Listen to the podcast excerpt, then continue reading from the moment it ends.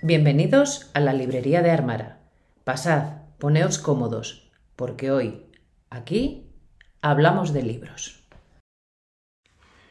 Bienvenido a mi casa. Entre libremente, pase sin temor y deje en ella un poco de la felicidad que trae consigo.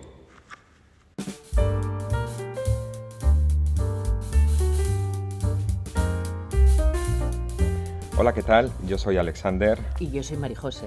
Y hoy comenzamos con una de las bienvenidas más conocidas e inquietantes de la literatura. Un fragmento de una novela mítica escrita por un autor muy consagrado y publicada por primera vez en 1897.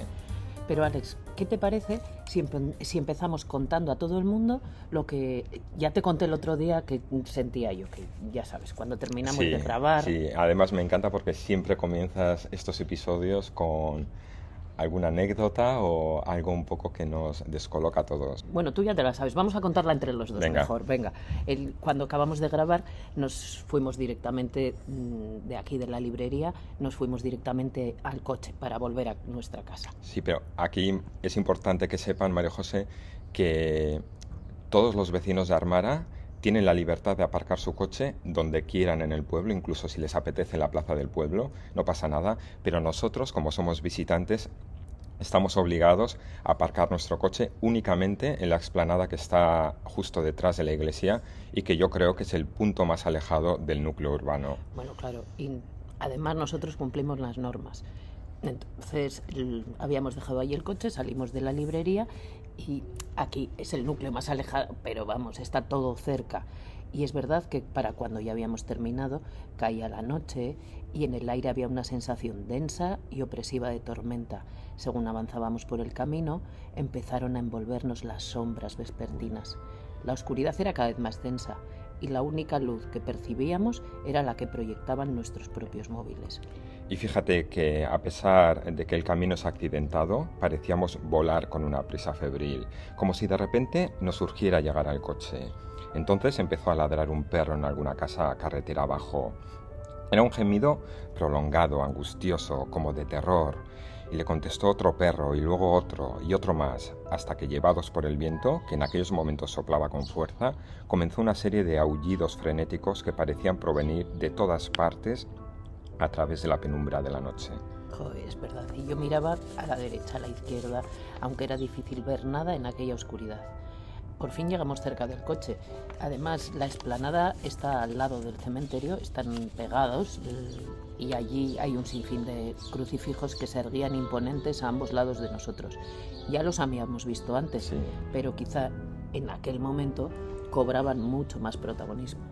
Y la verdad es que la oscuridad parecía cebarse entre nosotros. Las grandes masas grisáceas de hojas y ramas que cubrían los árboles de alrededor producían un efecto particularmente extraño y solemne, mientras las nubes sobre nosotros parecían crear formas fantasmales. estábamos ya tan cerquita del coche que, y de repente oímos como una mm, puerta abrirse en medio de la oscuridad. Eh, parecía distinguir una especie de claridad amarillenta.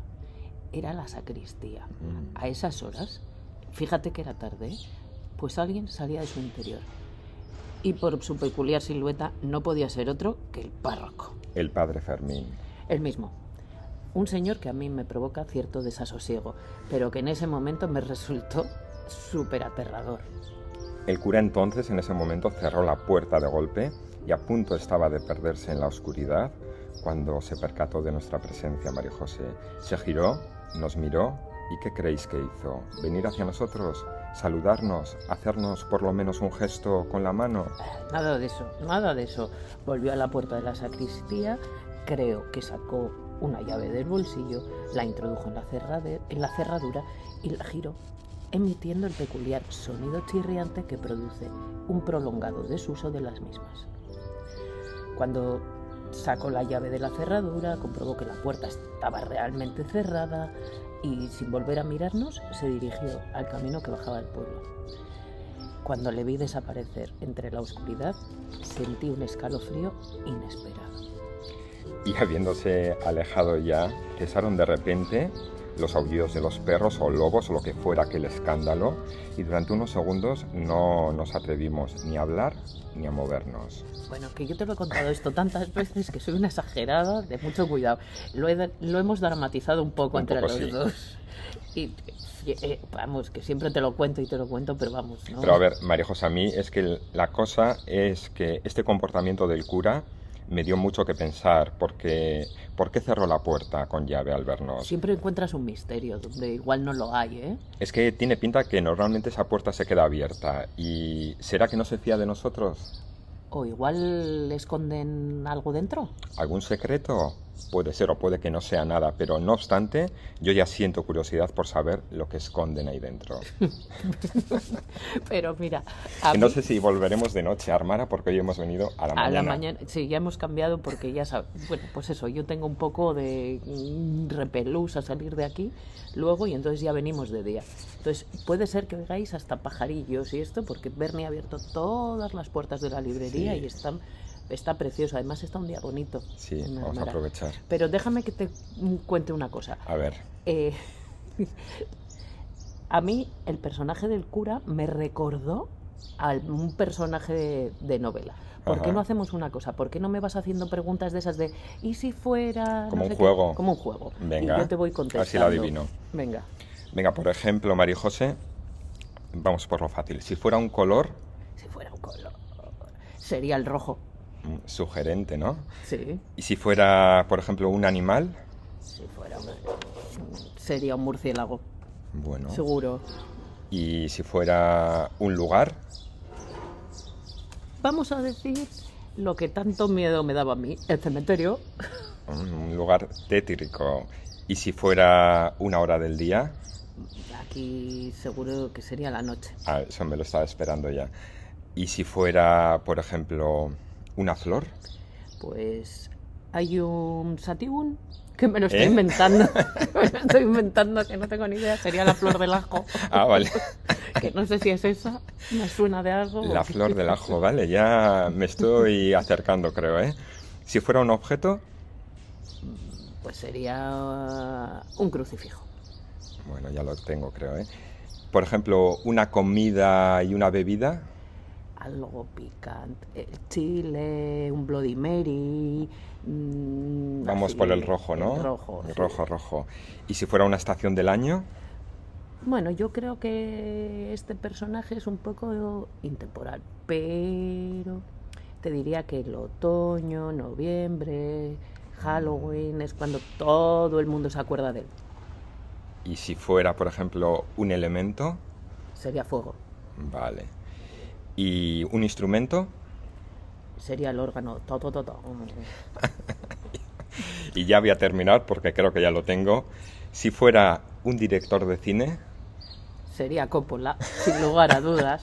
¿Ya sabes pues, quién es? Pues ya sé quién es, me lo has dejado bien claro. Lo sabe todo el mundo, ¿no? Es el conde Drácula, María José. Por supuesto. Y es que hoy hablamos de Drácula, una novela gótica escrita por Bram Stoker y, como he dicho antes, publicada por primera vez en 1897. Mira, ¿sabes lo que, mm, es lo que nos pasa a todos? Que todos tenemos en la mente una imagen de Drácula. todos mm, en algún momento o has visto disfraces, o has visto la peli de Coppola, o has mm, leído algún cuentito donde... Es, un personaje muy icónico y cada uno lo tenemos ya... Eso es, tenemos interiorizada una imagen. ¿Qué te parece si hoy lo que hacemos es contar quién nos cuenta la novela que es Drácula? Nada más. Porque esto ni siquiera lo hemos comentado si los dos compartimos una imagen en común de Drácula o... Yo, por ejemplo, me la imagino como eh, las películas antiguas de Bela Lugosi. Esa imagen de Drácula es la que yo tengo en la cabeza. Como repeinado, con vestido de negro. ¿Sabes qué me pasa? Que yo, eh, antes de leer esta novela, no había visto mucho porque a mí el tema de mm, fantasmas, vampiros, todo eso no me gusta, no soy de otro tipo de, de cosas. Entonces, ¿qué me pasa? Que a mí mm, no lo había, no lo había pensado nunca. Entonces, tengo la imagen que nos cuenta la novela. Porque quizá es el primer encuentro de verdad que tengo con un, con un vampiro, con Drácula. Además de todo lo que se disfraza todo Claro, el el mundo, de la mítico, capa, sí. el, el esto rojo, los colmillos dibujados. Bueno, pues vamos a ver cómo describe la novela al conde Drácula y a ver si realmente la imagen que tenemos cada uno de él corresponde o no corresponde con la original. Porque, María José, vamos a tener en cuenta que esta novela está estructurada de tal manera que se va a intercalar la narración de varios personajes y cada personaje nos va a dar como una visión de quién es Drácula dependiendo un poco de sus percepciones y del contacto que hayan tenido o no con este personaje. El primer personaje que va a tener contacto con el conde Drácula va a ser eh, Jonathan Harker, que es un joven abogado. Eso te iba a decir, ¿quién es Jonathan Harker? Es un joven abogado que le, le encomiendan una tarea que es viajar a Rumanía para pasar unos días en el castillo del conde Drácula, ser su invitado, porque al parecer este noble rumano está interesado en comprar unas propiedades en Londres y necesita que le lleven una documentación y que le asesoren un poco. Entonces Jonathan Harker eh, va camino del castillo. Cuando llega allí, la, primera impresión que tiene este personaje el conde Drácula, porque también vamos a decir que Jonathan Harker lo anota todo en su diario, deja constancia de todo lo que va a ver y sentir en este castillo en su diario y también en las cartas que escribe a su prometida. Y lo primero que dice es, ante mí apareció un anciano de elevada estatura, pulcramente afeitado a excepción de un gran bigote cano y vestido completamente de negro, sin una sola gota de color. Tendiéndome la mano, apretó la mía con tal fuerza que me hizo estremecer de dolor, sensación que no disminuyó por el hecho de que su mano estuviera tan fría como el hielo y más bien parecía la mano de un muerto. Aquí vemos que hay como... sí, y hay- él se extraña un poco en ver a una persona muy anciana, pero en cambio con una fuerza descomunal. sí, eso es lo que aparentemente dice, y que es frío. Sí, sigue contándonos. Luego ya un poquito más adelante hace una descripción un poco más minuciosa de cómo es físicamente el conde y él dice, contaba fisionomía de rasgos muy acusados. Su rostro era marcadamente aguileño, con el puente muy alto y las aletas arqueadas de una forma muy peculiar. La frente era alta y abombada y los cabellos, escasos en las sienes, eran abundantes en el resto de la cabeza. Las cejas, muy pobladas, casi se unían por encima de la nariz eran tan espesas que parecían rizarse por su propia abundancia. La boca, esto es importante, a juzgar por lo que se podía ver bajo el grueso bigote, era firme y más bien cruel, y los dientes, ojito aquí, particularmente blancos y afilados, sobresalían de los labios, cuya notable rubicundez denotaba una vitalidad asombrosa para un hombre de su edad. Por lo demás, sus orejas eran pálidas y extremadamente puntiagudas, el mentón era ancho y fuerte, y las mejillas firmes, aunque hundidas. La impresión general que daba era la de una palidez extraordinaria. Por eso, nos, por eso tenemos esa sensación, porque ya en el libro nos lo describen así, como muy blanco, de una palidez extraordinaria, eh, de mentón ancho, fuerte, y esa palidez le hace mm, destacar los labios súper rojos, Sí. que dice, pues es una cuya notable rubicundez denotaba vitalidad asombrosa para un hombre de su edad. Es- Es como que ya nos dan la característica igual más peculiar de un vampiro, que es la boca roja, Sí. los dientes blancos y los colmillos afilados. Sí, al- pues fijaros también cuando vayáis mm, por ahí o cuando mm, vosotros mismos, cuando nos pintamos los labios de súper rojo, los dientes se nos ven más blancos. Eso es. Entonces, esto ya lo hacía el conde Drácula. Y luego, además, Jonathan Harker se percata de eh, que se confunde muchas veces con las percepciones cuando ve al conde, porque dice después, sus manos me habían parecido blancas y finas, pero al verlas más de cerca pude comprobar que eran vastas, anchas, con dedos cortos y gruesos, y por raro que pudiera parecer, había vello en el centro de las palmas. Las uñas eran largas y finas y estaban afiladas. Al inclinarse el conde hacia mí y rozarme sus manos, no pude reprimir un escalofrío. Tal vez fuese la fetidez de su aliento, pero lo cierto es que me invadió una horrible sensación de náusea, que no pude disimular por mucho que lo intenté. Sí, eh, eh, todo esto es físicamente. Porque yo creo que dan aquí lo... una, dan una sensación de maligno. Pero Y lo, creo- y lo asimilan un poco ya aquí con una bestia animal. Sí, pero esto yo creo que está basado en, las tradici- en la tradición. Se parece un poco como al hombre lobo, es una mezcla entre Sí. hombre lobo. Y esto en la película de Coppola sí que debe de aparecer muy parecido. Sí que debe ser muy parecido. Mm, Sí, o sea, asemeja luego- un poco a una bestia, a un animal. Luego en la película habrá notables diferencias, pero esto es, es importante. Pero eh, Jonathan Harker, además de, además de físicamente, eh, también, te dice, también te dice un poco más de cómo él lo siente y cómo él lo vive, ¿no? Sí, porque, a ver, es verdad que el conde desde el principio se muestra muy educado. eh, él juega el papel de anfitrión. eh, Jonathan Harker es su invitado, le agasaja, eh, le adula, o sea, al final eh, quiere que se sienta cómodo, le tiene pre- preparado un banquete, le tiene preparada una estancia muy cómoda. Pero por otro lado, eh, Jonathan Harker, y según van pasando los días, va viendo cierto comportamiento en el conde pues que le extraña un poco. Pero es verdad que sí se nos queda esa imagen de que es un hombre culto, es un hombre con ganas de aprender, de conocer, le pide constantemente que le hable de Londres, de Londres, habla sí, muy bien idioma. inglés. Sí. Y a través de y el idioma, él siempre dice que no, que no lo habla tan bien. Sí, sí, es un poco vanidoso, pero Bueno, pero no solo lo describe físicamente, sino que eso muestra también, va- nos va a mostrar también inquietudes, deseos. Bueno, yo sí, sí, dime, dime.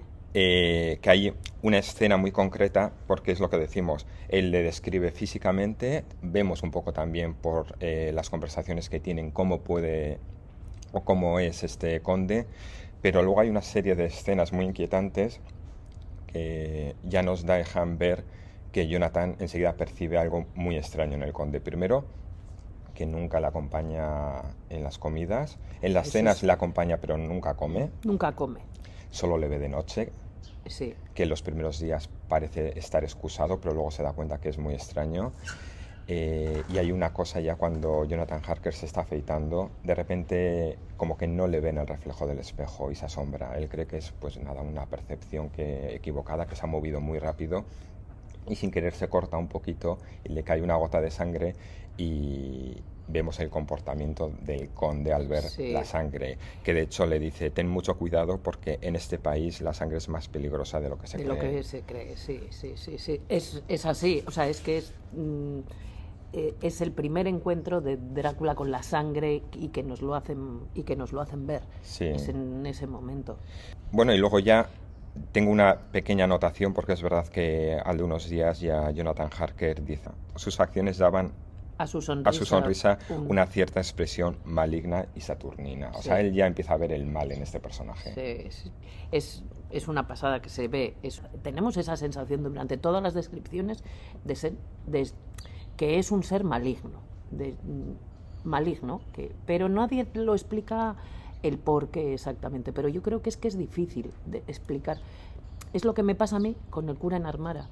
No sé muy bien explicarte qué es lo que me transmite ese señor. Sí, pero es verdad que desde el principio no te transmite nada positivo. Nada positivo, eso es. Fíjate, mm, ya en Londres, un poco más... al- Bueno, el conde Drácula va hasta Londres Eso es. porque necesita ampliar sus terrenos. Entonces ya en Londres un cuidador del zoo, sin saber que es el conde, lo describe como un hombre alto y flaco, con nariz ganchuda y una barba puntiaguda, con unos pelos blancos. Tenía la mirada dura y fría y los ojos rojos. Sonrió con insolencia, enseñando unos dientes afilados y blancos. Eso es. Y aquí yo creo co- que a diferencia de las descripciones de Jonathan Harker, cuando ya este hombre describe al conde Drácula, sin saber que es el conde Drácula, eh, ya le describe un poco más joven de lo que le había Sí. conocido Jonathan Harker. Sí. Como que ya vemos un cambio en el conde. Y es importante también decir que, aunque el gran protagonista de esta novela es el conde Drácula, solo aparece al principio de la novela y al final. Y al final. El resto de la novela, como que intuimos que está ahí, que notamos su presencia, pero realmente no le vemos ni se pronuncia. Es que esta novela está escrita por medio de cartas. y de diarios y de recortes de periódico. Entonces, nunca nos habla él. Y nunca vamos a conocer cuáles son sus verdaderas motivaciones porque solo le vamos a conocer a través de los ojos de los demás y a través de lo que los demás perciben, porque tampoco tienen una relación estrecha con él. Por eso, por eso mm, las descripciones de cada personaje, de cómo ve cada personaje en la novela eh, a Drácula son importantes. Eso es. Y aquí, entonces, mira, tú has hablado de Jonathan Harker, hemos hablado un poquito del cuidador del zoo y a mí un super personaje me parece Mina. Mina Murray es la, la prometida de Jonathan Harker y Mina será la primera que le llame monstruo a Drácula porque en este momento ya ha matado a, otro de los personajes que es Lucy, que era muy amiga de Mina. Y Mina es la que todo lo escribe en este, eh, en este libro. Es la que escribe, se escribe las cartas con Jonathan, es la que escribe un diario, es la que se cartea con su amiga Lucy. Y además en un momento de la novela va a hacer de taquígrafa. Es la pera. Sí, además es el nexo de unión entre todos los personajes. a mí me parece, junto con Drácula, la protagonista de la novela. Aunque es verdad que hay veces que le hacen un poco de lado por ser mujer. Sí, pero luego, le luego creo que es Van Helsing que le, va a hacer un piropo y le dice que, es un cuerpo de mujer con una mente de hombre, que hay que verlo como en esa sociedad sí, victoriana. Hay que entenderlo en ese momento, sí. En 1800 y pico, pues eso. Y Mina lo describe muy parecido al cuidador del zoo. Miraba fijamente a un hombre alto y delgado, con una nariz ganchuda, bigote negro, barba puntiaguda, que también observaba a la preciosa joven. Su cara no era agradable. Tenía facciones duras, crueles, sensuales, y sus dientes, grandes y blancos, que parecían más blancos todavía porque sus labios eran muy rojos. Estaban afilados como los de un animal. Pues aquí yo ya me quedo con que el conde Drácula pasa de ser eh, canoso a tener ya un bigote negro. Sí, algo está haciendo que está rejuveneciendo. Sí, porque mira, aquí hay que tener en cuenta que Mina además es la única que tiene contacto. Eh, Jonathan Harker tiene contacto al principio, pero Mina, a Mina, el conde Drácula le muerde y le quiere hacer vampires. Una no muerta. Una no muerta, eso es. Y entonces es ella la que eh, va a contar al resto todas sus vivencias, es la que se impone al resto del grupo de sabios para decir, vamos a contarnos lo que nos está pasando, vamos a decir lo que nos pasa, vamos a decir lo que sentimos. Y entonces ella empieza a narrar sus sueños, que no son sueños porque son vivencias de verdad. Entonces, y ahí entra en juego otro personaje que también es muy importante. Que es Van. Porque yo creo que, que se quitan los pudores en esa época, que es muy difícil. Mina en ese momento se quita ese pudor y todos se comprometen en, vamos a hablar claro, vamos a contar cada uno eh, lo que sabemos y lo que hemos visto y vamos a dejarlo por escrito. Eso ¿Les parece importante? Y entonces ahí es cuando ella empieza a hacer de taquígrafa. Dice, ay, esa taquigrafía, es que lo sabía todo esta chiquilla. Y es que el personaje de Van Helsing, que es otro de los hombres que formarán parte de este equipo, que tienen como misión eh, dar caza al conde Drácula, eh, digamos que él es un gran científico, eh, tiene una mente liberal y por eso eh, puede diagnosticar realmente lo que le pasa a, Lucy, a la amiga de Mina, y es el que al final, recopilando toda la información que aporta cada personaje, más eh, añadiendo sus propios conocimientos sobre el vampirismo, deduce que el conde Drácula es un vampiro y hace una descripción de cómo es Drácula como vampiro y cómo es el vampiro en general. Y nos dice algo así. El vampiro con quien nos las vemos posee él solo la fuerza de 20 hombres y es más astuto que un hombre normal, ya que su astucia ha ido en aumento a través de los siglos. Todavía utiliza la necromancia, es decir, la adivinación mediante la invocación a los muertos, y todos los muertos a los que pueda acercarse le obedecen. Es una bestia, o peor aún, un demonio cruel que no tiene corazón. Aunque con ciertas restricciones pueda aparecerse a voluntad cuando y donde quiera, y en cualquiera de las formas que le son propias. dentro de su radio de acción tiene el poder de mandar sobre los elementos, la tempestad, la niebla, estamos en armar ojito, ¿eh? Eh, el trueno, puede hacer que le obedezcan las criaturas más despreciables, la rata, el búho, el murciélago, la mariposa nocturna, el zorro, el lobo, y es capaz de aumentar de tamaño o hacerse pequeño y a veces de desvanecerse y no ser visto. Sigue contándonos. El vampiro sigue viviendo. El mero paso del tiempo no basta para hacerle morir. Logra prosperar si puede alimentarse con la sangre de los vivos. Más aún, ya hemos visto que incluso puede rejuvenecer, que sus constantes vitales se vigorizan y parece regenerarse cuando su pábulo favorito, que será la sangre, es abundante. Además, su cuerpo no proyecta sombras, ni su imagen se refleja en un espejo, que eso ya lo hemos visto también. Sí, cuando se corta. Pero Van Helsing hace una cosa que también lo hace muy bien, describe las limitaciones del vampiro. Eso es. Eh, mira, mira lo que pone. Aunque pueda hacer todas estas cosas, sin embargo no es libre. Está más preso que un esclavo en galeras o que un loco en su celda. No puede ir donde quiera. Aunque no pertenezca a la naturaleza, tiene que obedecer algunas de sus leyes. No sabemos muy bien por qué. No puede entrar en ningún sitio en principio a menos que alguien de dentro le invite a pasar, aunque después puede volver ya cuando quiera. Su poder cesa como el de todas las fuerzas malignas con la llegada del día. Solo en determinadas ocasiones goza de una cierta libertad. Se dice también que solo puede cruzar aguas vivas si están quietas o crecidas. Además, hay cosas que le afectan tanto que anulan su poder, como el ajo, que ya conocemos, y ciertos objetos sagrados, como el símbolo de mi crucifijo, que siempre nos acompaña, incluso ahora, mientras tomamos esta decisión. Frente a estas cosas, nada puede hacer. Su sola presencia le hace alejarse en silencio y respetuosamente. Existen también otras de las que voy a hablarles, por si las necesitamos durante nuestras pesquisas. Una rama de rosal silvestre puesta sobre su ataúd le impide abandonarlo. Una bala consagrada disparada contra el ataúd le mata, dejándolo realmente muerto. Y en cuanto a atravesarlo con una estaca, ya sabemos que le devuelve la paz. Lo mismo, cortarle la cabeza le proporciona un descanso eterno.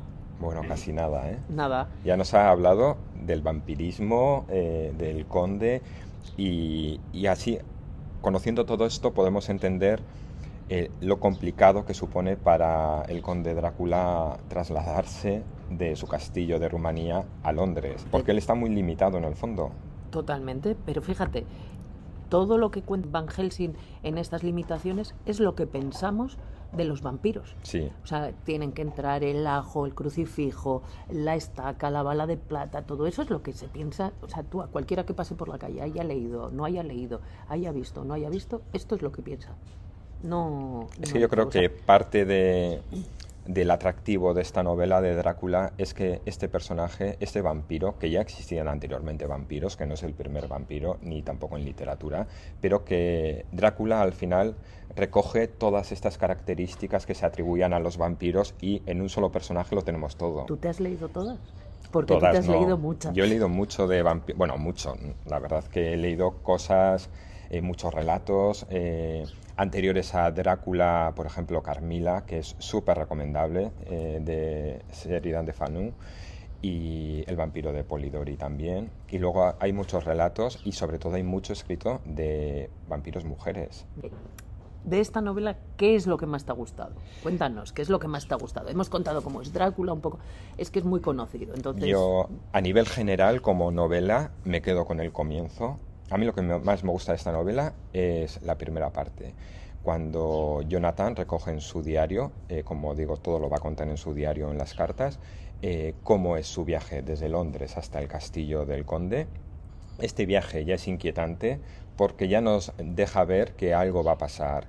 Eh, en este viaje que es largo, porque en esa época viajar de Londres a Rumanía pues debía ser como toda una aventura, entonces todas las personas con las que se cruza Jonathan Harker, compañeros de viaje o gente en las posadas, cuando se enteran de que su destino final es el castillo de Drácula, ya miran con extrañeza, muchos se santiguan, incluso hay una mujer que le regala un amuleto, un amuleto, sí. pero sí que saben que nada bueno le espera a Jonathan Harker. Y luego su estancia en el castillo me parece lo mejor. Que tiene un montón de elementos de la novela gótica, que recrea esos ambientes inquietantes que a mí me fascinan, que está encuadrada en la época victoriana, que ya sabemos que es una sociedad puritana y muy encorsetada en los valores imperantes de aquel momento, y que si normalmente leéis en novelas victorianas, encontraréis aquí unos códigos que son muy reconocibles y que enseguida entenderéis.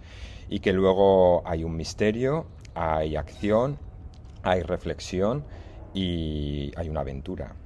A mí me, a mí me gusta por... Te voy a contar tres cosas. que tiene más mérito, ¿eh? De no gustarte las novelas de terror ni los vampiros que te guste Drácula. Sí, mira, yo mm, esta novela concretamente la leí porque vi un vídeo tuyo en tu canal de YouTube que hablabas de ella y dije, bueno, si lo cuenta tan bien y lo cuenta tan bonito, o sea, a mí me pareció que mm, podía interesarme la novela.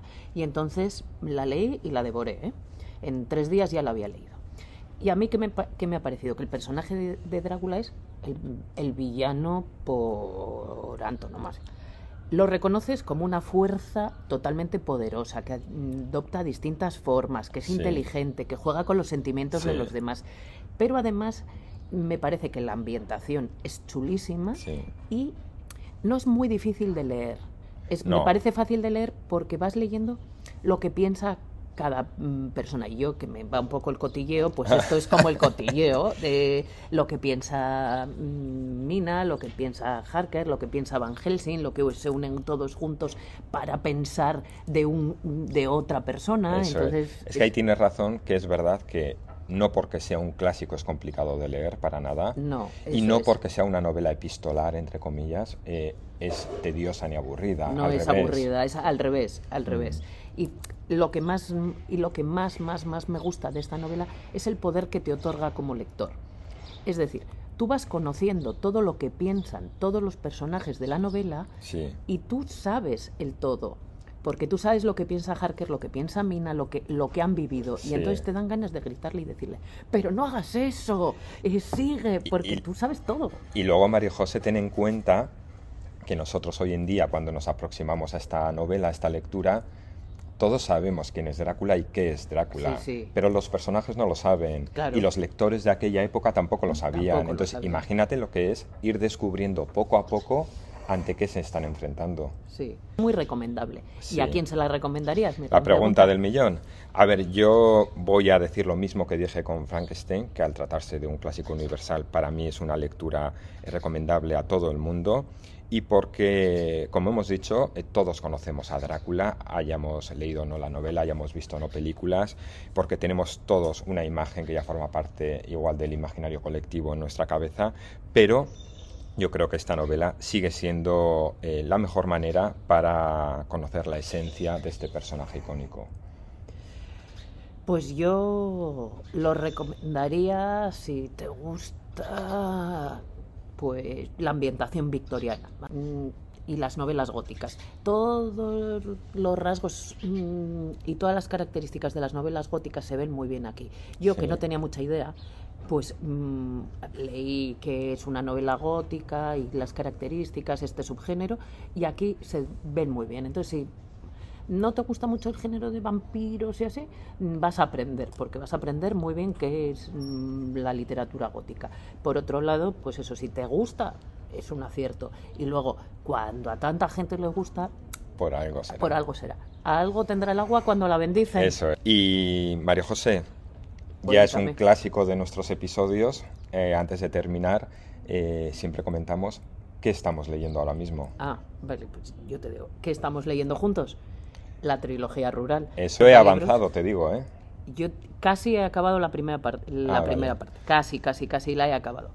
Eh, bueno, además de la trilogía rural, estoy leyendo todo arde, estoy a punto de acabarlo también, de Juan Gómez Jurado, que es el de la Reina Roja. Es súper entretenido, muy rápido, fácil de leer. Me guardo las opiniones porque serán, igual ya lo comentamos otro día.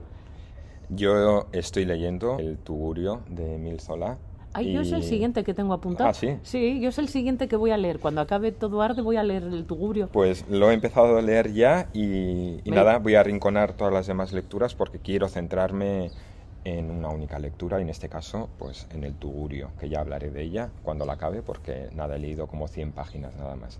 Sí, dicen que, dicen que está muy bien todo. O sea, a mí me la ha recomendado mi librero, Ah, sí. que no es Bernie, pero sí, sí, sí, sí, donde yo compro todos los libros, que no es en Armara. eh, Yo tampoco compro en Armara. bueno, pues igual Tengo una librería de cabecera donde compro todo y también es verdad que el otro día cuando fui lo vi que lo tenían puesto en primera fila y nada, fue como, venga, lo voy a comprar. Pues, María José, hasta aquí la charla de hoy. Gracias por habernos acompañado durante estos minutos. Si os ha entretenido este podcast, os invitamos a que lo recomendéis y lo compartáis. Vamos a recordar que tenemos la cuenta de Instagram abierta, eh, la librería de Armara, si queréis dejarnos algún comentario, alguna sugerencia. Bueno, nosotros lo leeremos. Siempre decimos que no somos muy activos en Instagram, pero lo tenemos en cuenta. Y nos volveremos a ver en esta pequeña librería dentro de un par de semanas aproximadamente. Y os emplazamos a que nos acompañéis donde estéis. Bernie, volveremos. de día. Y recordad, como diría Drácula en este caso, los libros han sido fieles compañeros míos y durante estos últimos años me han proporcionado muchísimas horas de placer.